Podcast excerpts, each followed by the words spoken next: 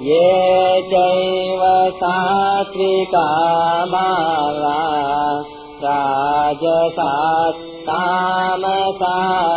ये मत्त एवेति तान् वेद्धि, न त्वहं तेषु ते मयि। बारहवा श्लोक। और तो क्या कहें, जितने भी सात्विक, राजस और तामस भाव हैं, वे सब मेरे से ही होते हैं, ऐसा उनको समझो। पर मैं उनमें और वे मेरे में नहीं हैं।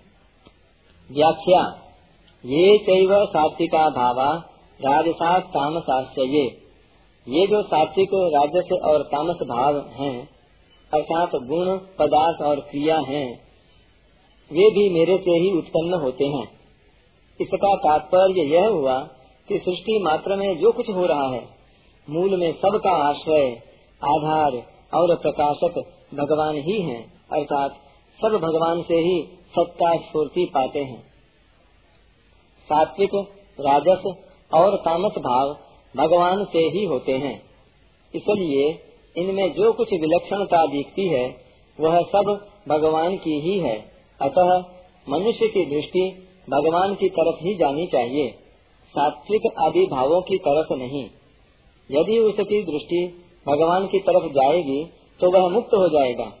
और यदि उसकी दृष्टि सात्विक आदि भावों की तरफ़ जाएगी तो वह बंद जाएगा। सात्विक राजस और तामस, इन भावों के अतिरिक्त, अर्थात गुण, पदार्थ और क्रिया मात्र के अतिरिक्त कोई भाव है ही नहीं। ये सभी भगवत स्वरूप ही हैं। यहाँ शंका होती है कि अगर ये सभी भगवत स्वरूप ही हैं, तो हम लोग जो कुछ करें वह सब भगवत स्वरूप ही होगा। फिर ऐसा करना चाहिए और ऐसा नहीं करना चाहिए। यह विधि निषेध कहाँ रहा? इसका समाधान यह है कि मनुष्य मात्र सुख चाहता है दुख नहीं चाहता। अनुकूल परिस्थिति विहित कर्मों का फल है और प्रतिकूल परिस्थिति निषिद्ध कर्मों का फल है। इसलिए कहा जाता है कि विहित कर्म करो और निषिद्ध कर्म मत करो। अगर निषिद्ध को भगवत स्वरूप मानकर करोगे तो भगवान दुखों और नरकों के रूप में प्रकट होंगे। जो अशुभ कर्मों की उपासना करता है, उसके सामने भगवान अशुभ रूप से ही प्रकट होते हैं, क्योंकि दुख और नरक भी तो भगवान के ही स्वरूप हैं। जहाँ करने और न करने की बात होती है, वहीं विधि और निषेध लागू होता है।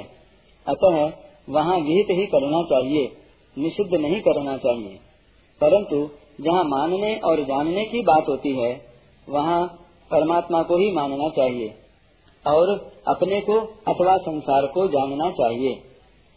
जहाँ मानने की बात है, वहाँ परमात्मा को ही मानकर उनके मिलने की उत्कंठा बजानी चाहिए।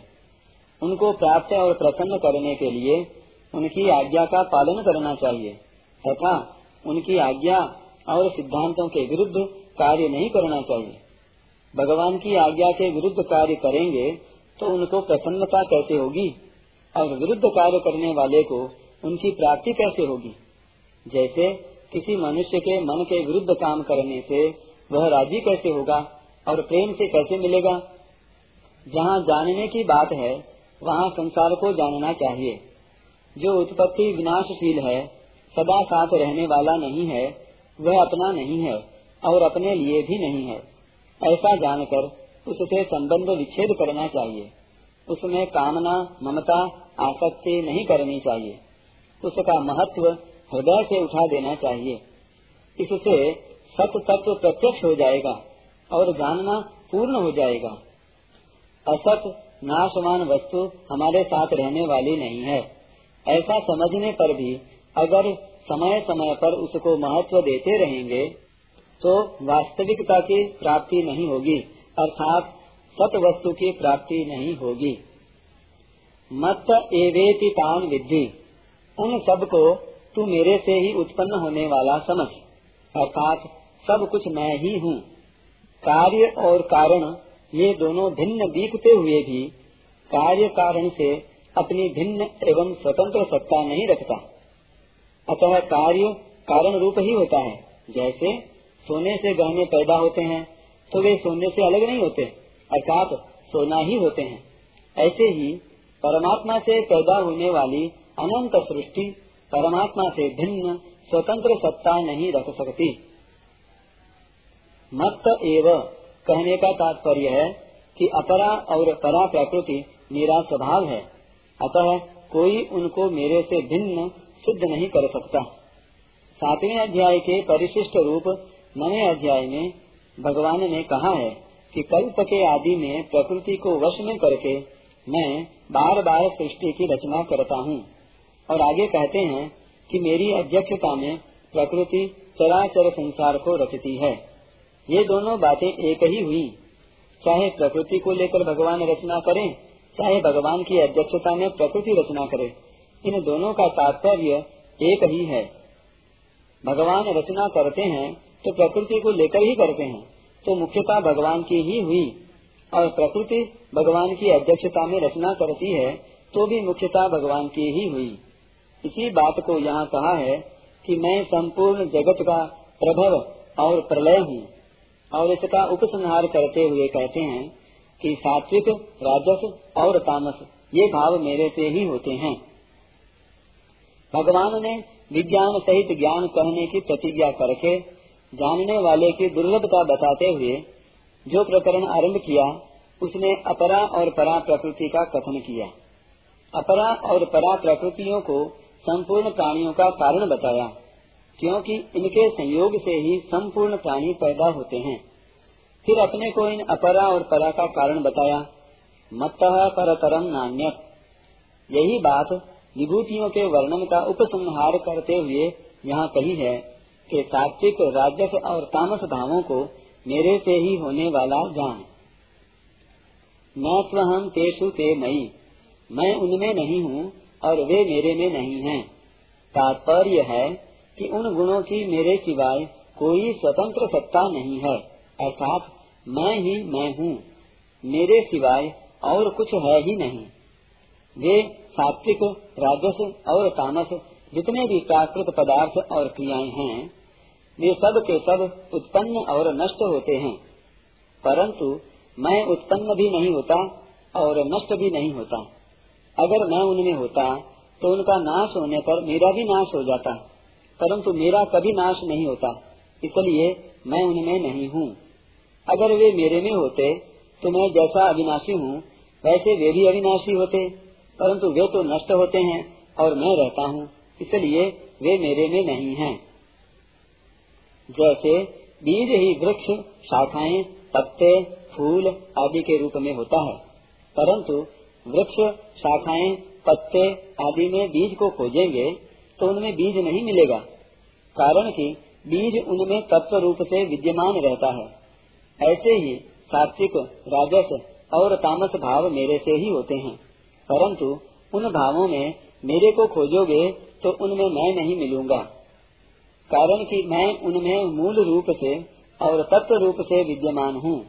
अतः मैं उनमें और वे मेरे में नहीं हैं, अर्थात सब कुछ मैं ही मैं हूँ। जैसे बादल आकाश से ही उत्पन्न होते हैं, आकाश में ही रहते हैं और आकाश में ही लीन होते हैं, परंतु आकाश ज्यो का त्यों निर्विकार रहता है। न आकाश में बादल रहते हैं और न बादलों में आकाश रहता है। ऐसे ही आठवें श्लोक से लेकर यहाँ तक जितनी सत्रह विभूतियाँ बताई गई हैं, वे सब मेरे से ही उत्पन्न होती हैं, मेरे में ही रहती हैं और मेरे में ही लीन हो जाती हैं, परंतु वे मेरे में नहीं हैं और मैं उनमें नहीं हूँ। मेरे सिवाय उनकी स्वतंत्र सत्ता नहीं है।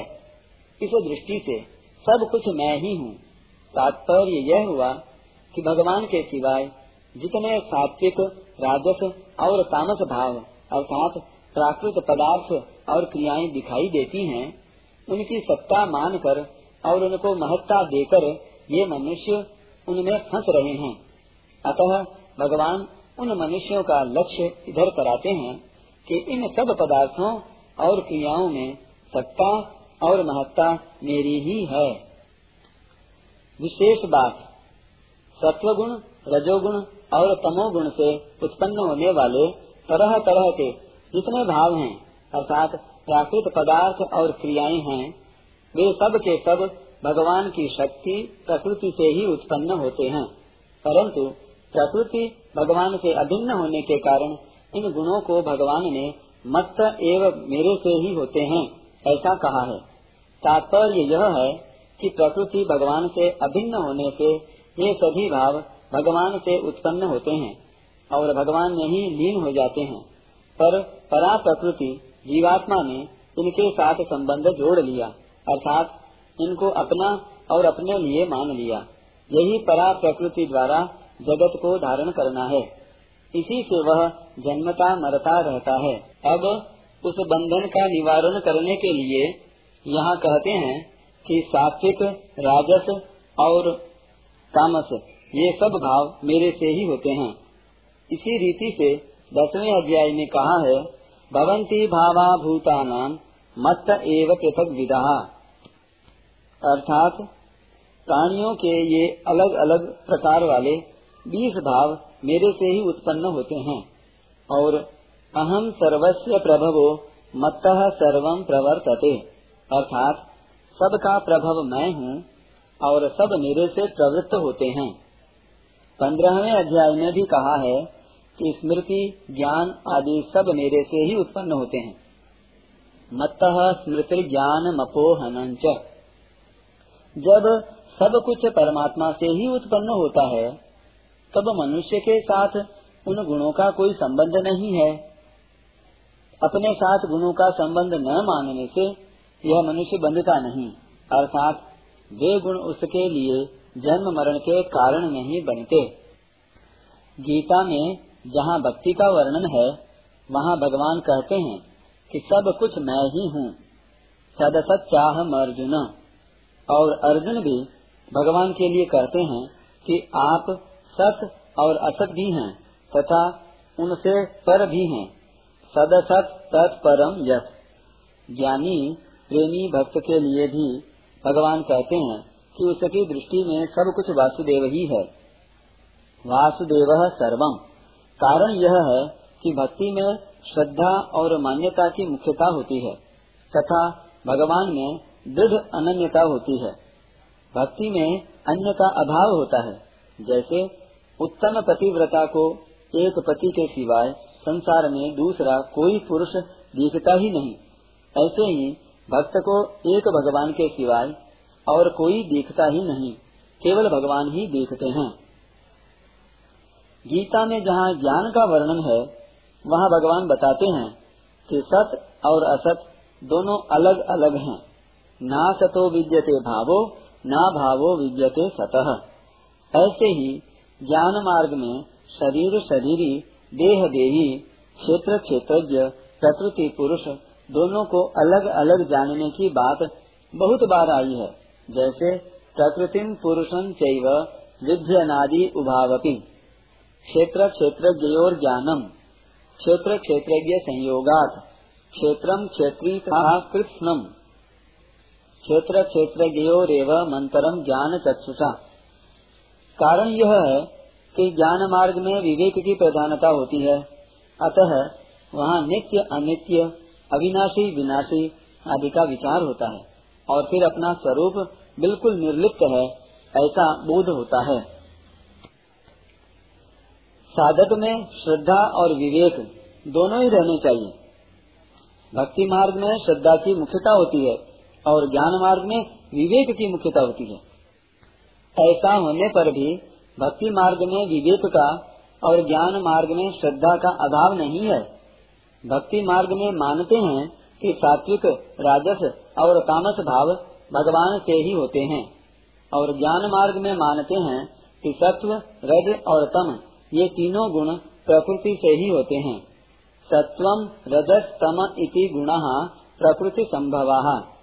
दोनों ही साधक अपने में निर्विकारता मानते हैं कि ये गुण अपने नहीं हैं, और दोनों ही जहाँ एक तत्व को प्राप्त होते हैं, वहाँ न द्वैत कह सकते हैं, न अद्वैत, न सत कह सकते हैं, न असत। भक्ति मार्ग वाले भगवान के साथ अनन्य प्रेम से अभिन्न होकर प्रकृति से सर्वथा रहित हो जाते हैं, और ज्ञान मार्ग वाले प्रकृति एवं पुरुष का विवेक करके प्रकृति से बिल्कुल असंबद्ध अपने स्वरूप का साक्षात अनुभव करके प्रकृति से सर्वथा संबंध रहित हो जाते हैं। परिशिष्ट भाव। मत्त परतरम नान्यत अस्ति का विस्तार करते हुए भगवान ने पिछले चार श्लोकों में जो बात कही है और जो बात नहीं कही है, वह सब की सब बात उपसंहार रूप से भगवान ने इस श्लोक में कह दी है। भगवान कहते हैं कि संपूर्ण सात्विक, राजस और तामस भाव मेरे से ही उत्पन्न होते हैं। मेरे से ही सत्ता स्फूर्ति पाते हैं। तथापि मैं इनमें नहीं हूँ और ये मेरे में नहीं है। अर्थात सब कुछ मैं ही मैं हूँ। अतः मेरी प्राप्ति चाहने वाले साधक की दृष्टि इन भावों की तरफ़ न जाकर मेरी तरफ़ ही जानी चाहिए।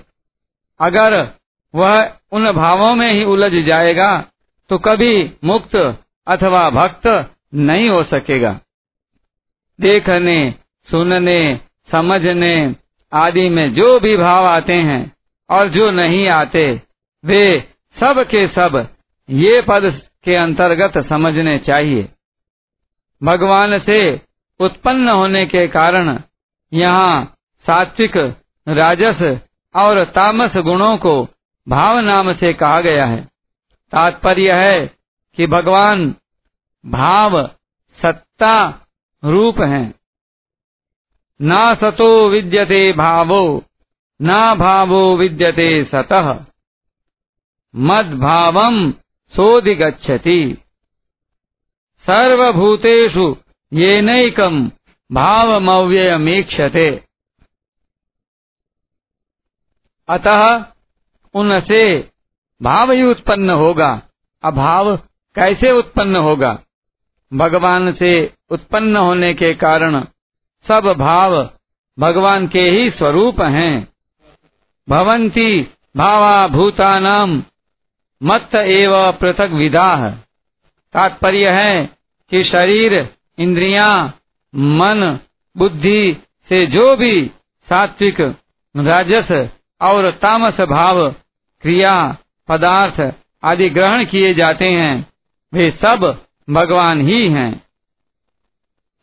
मनसा वचसा दृष्टिया गृह्यते न्यैरपीन्द्रियैः अहमेव न मत्तोऽन्य दिति बुद्ध्यध्व मंजसा मन से वाणी से दृष्टि से तथा अन्य इंद्रियों से जो कुछ शब्द आदि विषय ग्रहण किया जाता है, वह सब मैं ही हूँ।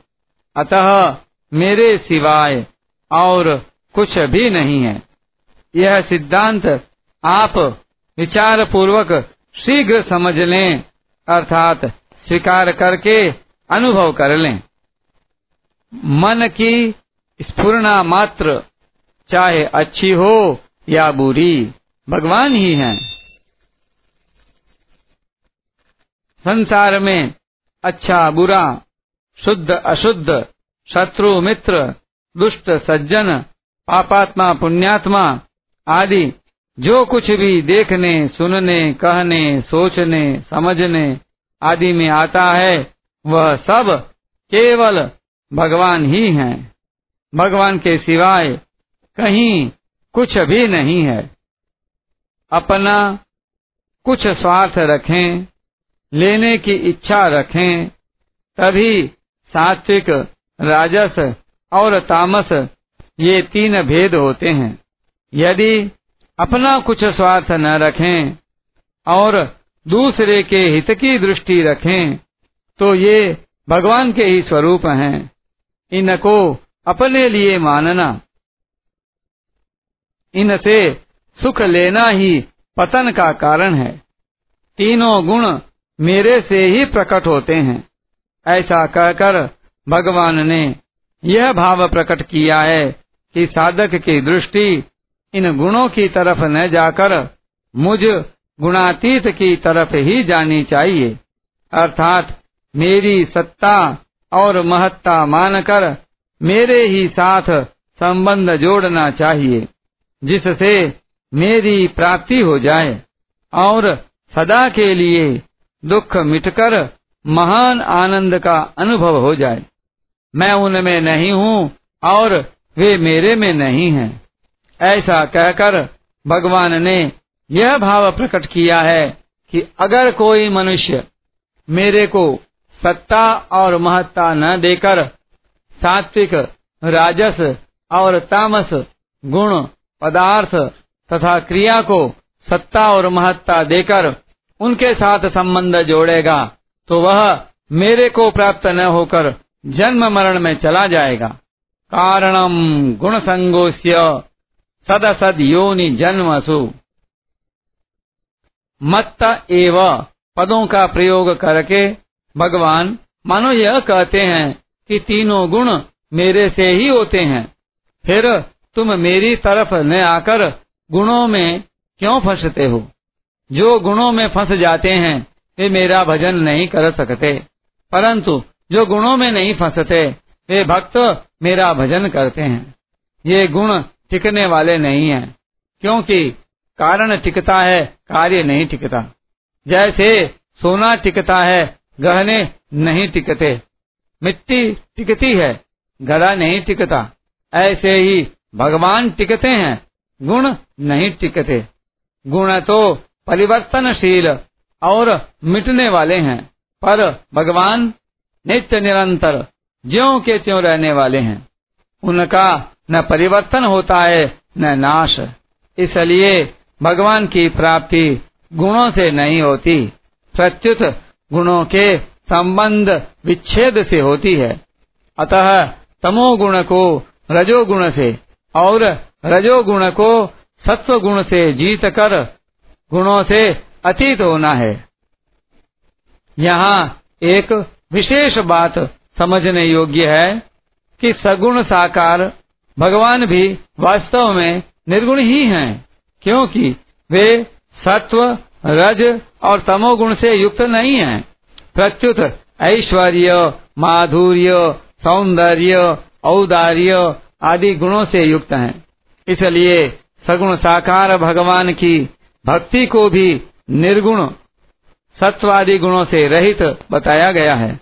जैसे मन निष्ठम निर्गुणम स्मृतम। मन निकेतम तो निर्गुणम।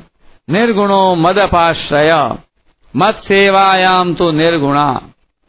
जब सब कुछ भगवान ही हैं तो फिर सात्विक, राजस, तामस, भाव त्याज्य क्यों है?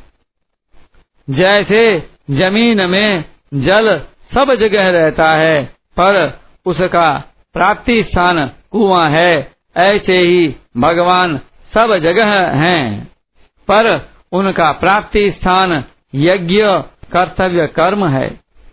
तस्मात् सर्वगतम ब्रह्म नित्यम यज्ञ प्रतिष्ठितम।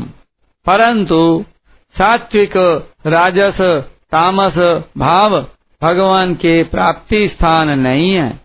अर्थात इनके द्वारा भगवान की प्राप्ति नहीं होती, अतः ये साधक के लिए काम के नहीं है। इसलिए भगवान ने कहा है कि ये भाव मेरे से होने पर भी मैं इनमें और ये मेरे में नहीं है। जैसे बाजरी की खेती में बाजरी ही मुख्य होती है, पत्ती, डंठल नहीं। किसान का लक्ष्य केवल बाजरी को प्राप्त करने का ही होता है। बाजरी को प्राप्त करने के लिए वह खेती को जल खाद आदि से पुष्ट करता है, जिससे बढ़िया बाजरी प्राप्त हो सके। ऐसे ही साधक का लक्ष्य भी केवल भगवान का होना चाहिए, संसार का नहीं। भगवान को प्राप्त करने के लिए साधक को संसार की सेवा करनी चाहिए। सेवा के सिवाय संसार से अपना कोई मतलब नहीं रखना चाहिए। महत्व बाजरी दाने का है, पत्ती डंठल का नहीं। क्योंकि आरंभ में भी बाजरी रहती है और अंत में भी बाजरी ही रहती है। बाजरी प्राप्त करने के बाद जो शेष बचता है, वह पत्ती, डंठल, बाजरी से अलग न होने पर भी अपने लिए किसी काम की चीज़ नहीं है। प्रत्युत पशुओं के खाने की चीज़ है। ऐसे ही सात्विक, राजस, तामस, भाव, मूढ़, अविवेकी मनुष्यों के लिए हैं। ये तीनों ही भाव मनुष्य को बांधने वाले हैं। इसलिए ये भाव भगवान के रूप होते हुए भी स्वयं के लिए नहीं है। प्रत्युत विवेक पूर्वक सांसारिक व्यवहार के लिए हैं। जैसे जहर भी भगवान का रूप है, पर वह खाने के लिए नहीं है। जैसे बाजरी, बीज से पत्ती डंठल पैदा होने पर भी पत्ती डंठल में बाजरी नहीं है, और बाजरी में पत्ती डंठल नहीं है, ऐसे ही भगवान से पैदा होने पर भी सात्विक, राजस, तामस भावों में भगवान नहीं है। और भगवान में सात्विक राजस तामस भाव नहीं है।